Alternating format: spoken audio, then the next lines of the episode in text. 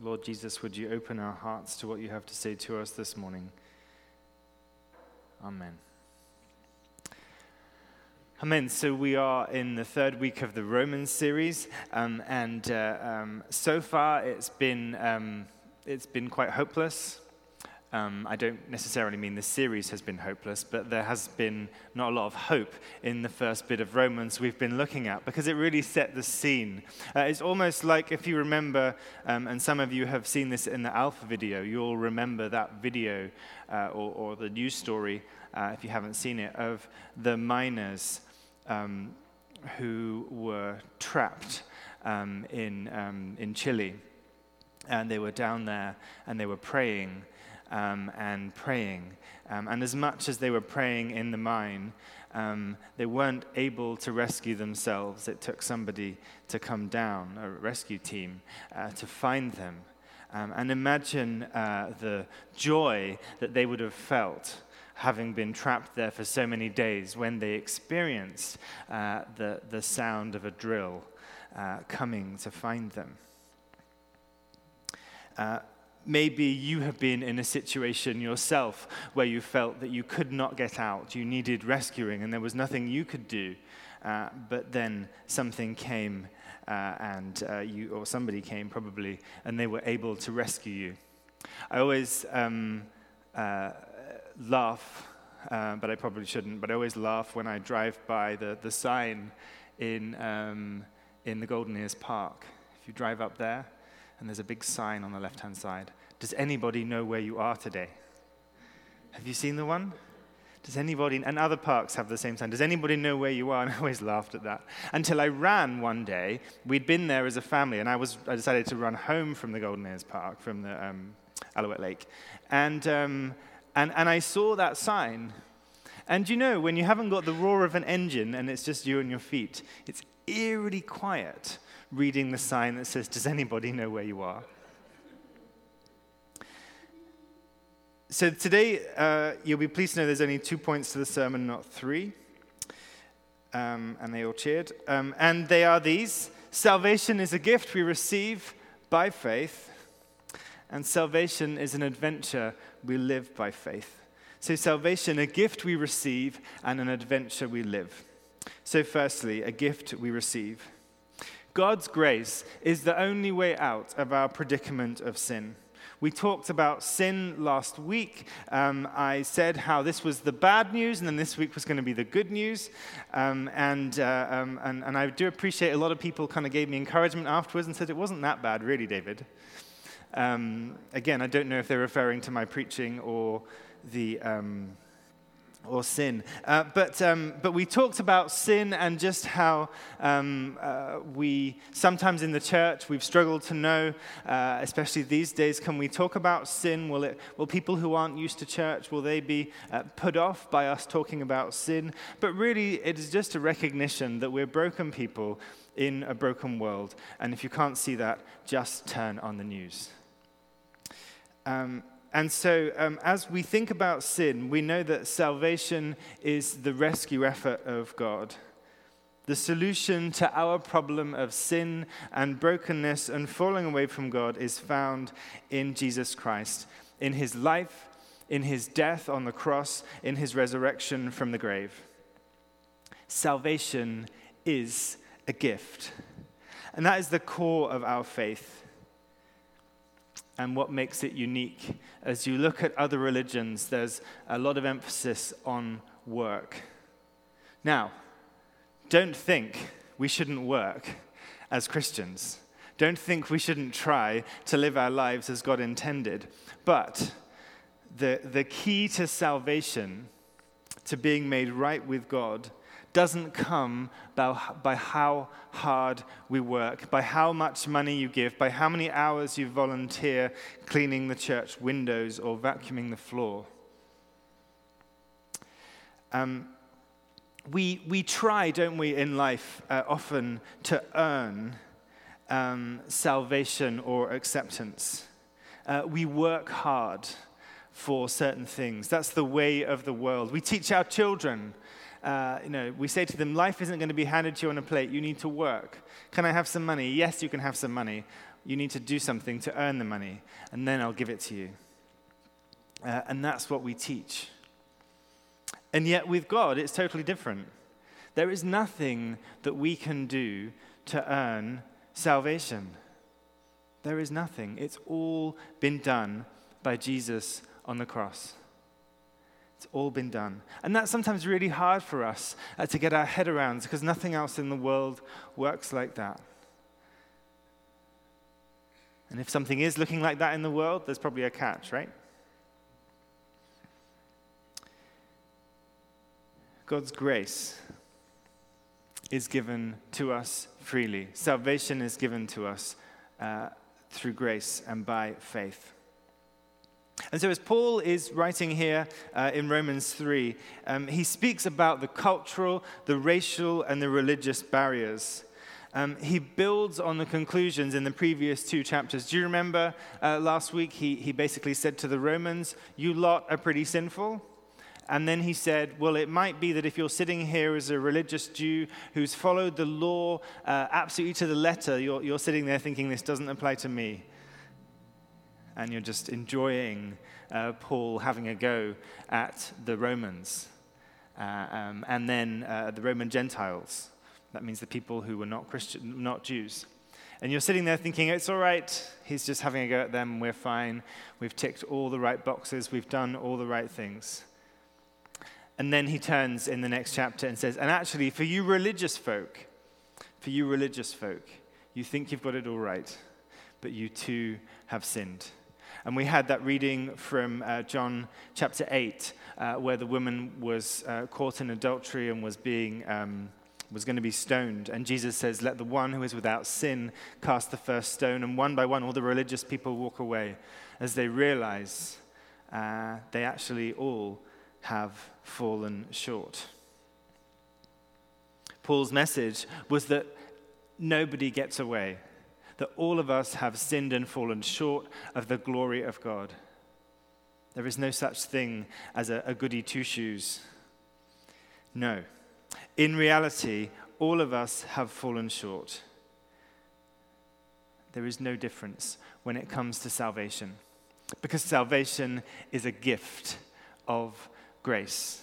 It's a gift that we don't have to earn. It's a gift that you can't earn because it's already given to you. And maybe you're, you're here thinking, well, I, have heard this a lot, but I've never quite believed it.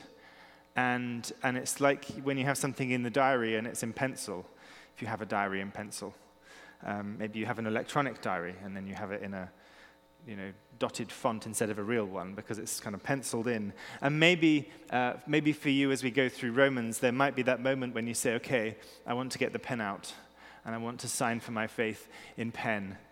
I want to put it in bold in my, in my diary and make it real.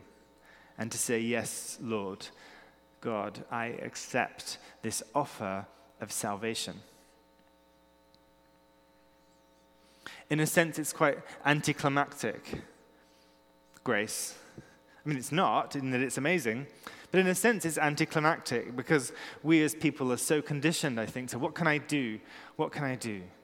If I work really hard and I do this and I, I work overtime, then I might get this promotion. I might work hard and get a bigger house or a, a better car or a, a new, um, a new computer or whatever it is that you, you, you aspire to earn. And there is nothing, because salvation is a gift, there is nothing that we can do. And I think sometimes we get so used to earning things so used to being in our own strength that it's hard to admit. And it can even be hard for us to admit as Christians that, that we, we don't need the strength. And in fact, it doesn't work anyway because it's a gift. Paul uses three metaphors to unpack the gift of salvation. He talks about redemption from slavery, the sacrifice of atonement to cleanse us, and the legal status of justification. Um, I don't want to get bogged down too much in the detail of this, um, because I'm only one coffee into Sunday morning so far. Um, if you want to get bogged down into detail of this, make sure I've had a coffee and then I'll get going on those three things. Uh, but broadly speaking, redemption from slavery. Uh, we know that about 30% of people in, the Roman, um, in Rome were, were slaves, they, they belonged to somebody else. And so they were, they were redeemed um, from that slavery. Or that, that, that would be the picture he used. What would it be like if we're redeemed, um, if, if all of a sudden uh, we, we, don't belong to somebody else, we're not trapped? The, um, the sacrifice of atonement, uh, the word atonement at one meant about being made one with God, and the legal status of justification um, was, um, was something to do with, uh, with Abraham, particularly. As I say, I don't want to get bogged down too much in any of those metaphors. Um, I think for us this morning, hearing the news of forgiveness of a debt that we owed as a church, I think that probably is the, the thing I would look at. Because I can't quite as you noticed, I couldn't quite work out what to say because I, it, it's quite, as much as we prayed that the day might come, it, it's still kind of hard to, to believe it. And um, I've got an email and a letter confirming it, but there's still that sense of, is this really true?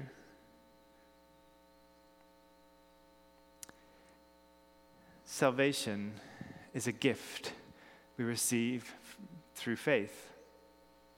And so all you need to do is to have the faith to believe and trust in Jesus Christ.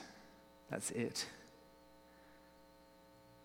And so, as I said, um, it's a gift that's given by faith, but we, we also we want to do some stuff because weeds still need pulling out, pies still need making floors still need vacuuming. And, um, and all the jobs that, that keep us going as a community need to happen. So, salvation is, um, is a gift we receive by faith, but then salvation is an adventure we live by faith. Um, and that's what Romans 4 talks about. He unpacks Abraham's story as it reveals God's original pattern of salvation for all people. It shows how both Jews and Gentiles become part of God's family by faith. Salvation by faith goes right back to the start of the story. Before the law and before circumcision, there was justification by faith. And Abraham's model for being justified, for being made right with God, is the model for ours. We try and justify ourselves by trying harder doing more, impressing people, doing good works.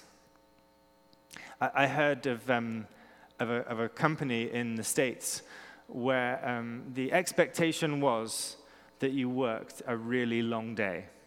Uh, you probably heard of offices like this, and I hope, hope you haven't had to work in one, but some of you maybe did or do. Um, and it's the kind of place where, where um, you, you really are expected to be there from first thing in the morning until last thing at night. Um, and, uh, and it's like you, you win brownie points um, as long as your, um, your jacket is on your chair and your computer is logged in. And providing you're there, uh, then that's great. It's seen that you are working hard because you're doing 12 hours a day at the office. I heard of a human resources director that went into this company because it turned out they weren't being very productive, and the senior management couldn't find out why. And, uh, and said, Well, they're, working all these hours. You need to give them time uh, to get some work life balance back, to enjoy their life. Uh, then they'll be more productive at work. Just trying to work harder in the end uh, doesn't, doesn't solve anything. The gospel is what gives us our secure identity in Christ. I am who I am because of who Christ is.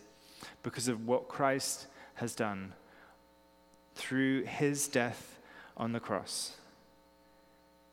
Who I am in Christ, my identity in Christ is a gift that is given. And not everyone wants to accept that gift. We know that. Very few of us these days are, are in church. Um, and the people that pray uh, in, in the church tend to pray for rain because when it rains, more people come to worship. And when it's sunny, more people go out for a hike. It's true. Um, and, uh, um, and so um, there's very few of us who choose to accept the gift. But in a world that is constantly changing, be that politically or environmentally, as, as we look at the climate situation, um, and in many other ways too, economically, things are changing and shifting. Christ is the solid rock on which we can build. The world will keep on changing. The promises of politicians will keep on um, not being met. Trying to think how to put that nicely. But you know, some of you have been around a while and you've heard these promises before. You heard them 10 years ago and 20 years ago. And we, we hope that humanity can solve the world's problems, but over time, we just manage to make it worse. And so, as Christians, we're called to boldly put our faith and trust in God, to build our lives on Christ, the solid rock. As we heard in the gospel, the stone the builders rejected has become the cornerstone. Paul uses the story of Abraham to demonstrate what a life of faith would look like. His audience would have been familiar with that story, but Paul sheds a new light on it. Abraham's faith enabled him to live a bold life, believing in the promises, following God's call into the unknown. There are many people, and you know them too, I'm sure, who live by faith. They'll be in the hardest of circumstances, and yet you hear the, the faith that keeps them going. And they'll tell you, I begin my day with prayer, or I end my day with prayer, or I stop at noon for prayer. We have to trust in God, even when we don't see where we're going.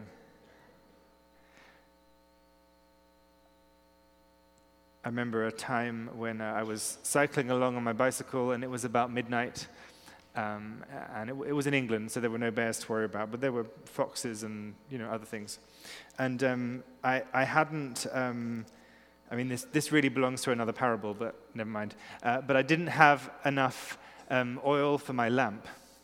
My, my, batteries had run out on the front of my bike, and it was. And I was going across a field, so it was absolutely pitch black. Uh, I couldn't see a thing. And I just had to trust that I knew where I was going. And the, and the song that came into my head was The Lord's My Shepherd, even though I walk through the valley of the shadow of death.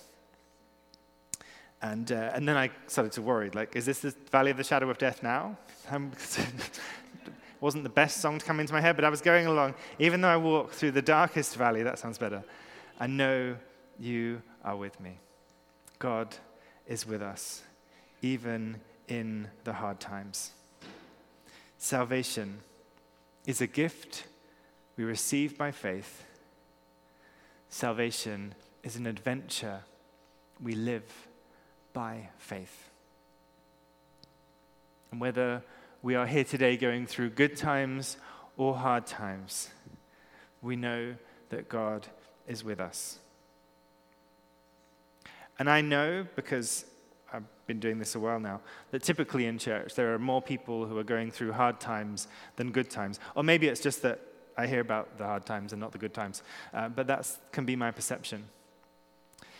And so we want to have an opportunity in a moment. Um, we're going to sing a song, Who You Say I Am, that just reminds us of the, the surety of our place um, in heaven and of us being who God says we are. Uh, we're going to have a time of prayer ministry, and you might like to come forward for prayer if you're going through a hard time. Or, or if you know someone who's going through a hard time. I think so often we'll know someone who's going through a hard time. They may even be sitting near you in the pew and they think, I'm not going forward for prayer. I don't know what might happen. Well, all that will happen is someone will pray for you. And that's it.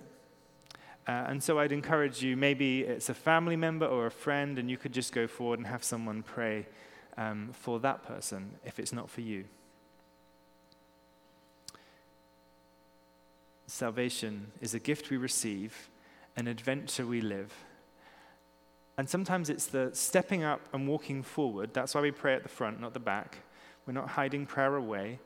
We're praying at the front to show that we're a community that trusts each other and that as we come forward for prayer, we trust that God meets us by His grace, in His mercy, in our times of need. So I'm going to pray now, uh, and then we'll sing. Lord, we thank you for the gift of salvation. We thank you that it's a gift we receive freely as we trust in you. Lord, help us to live out this adventure of faith with one another. Help us to know that we are who you say we are. In Jesus' name, amen.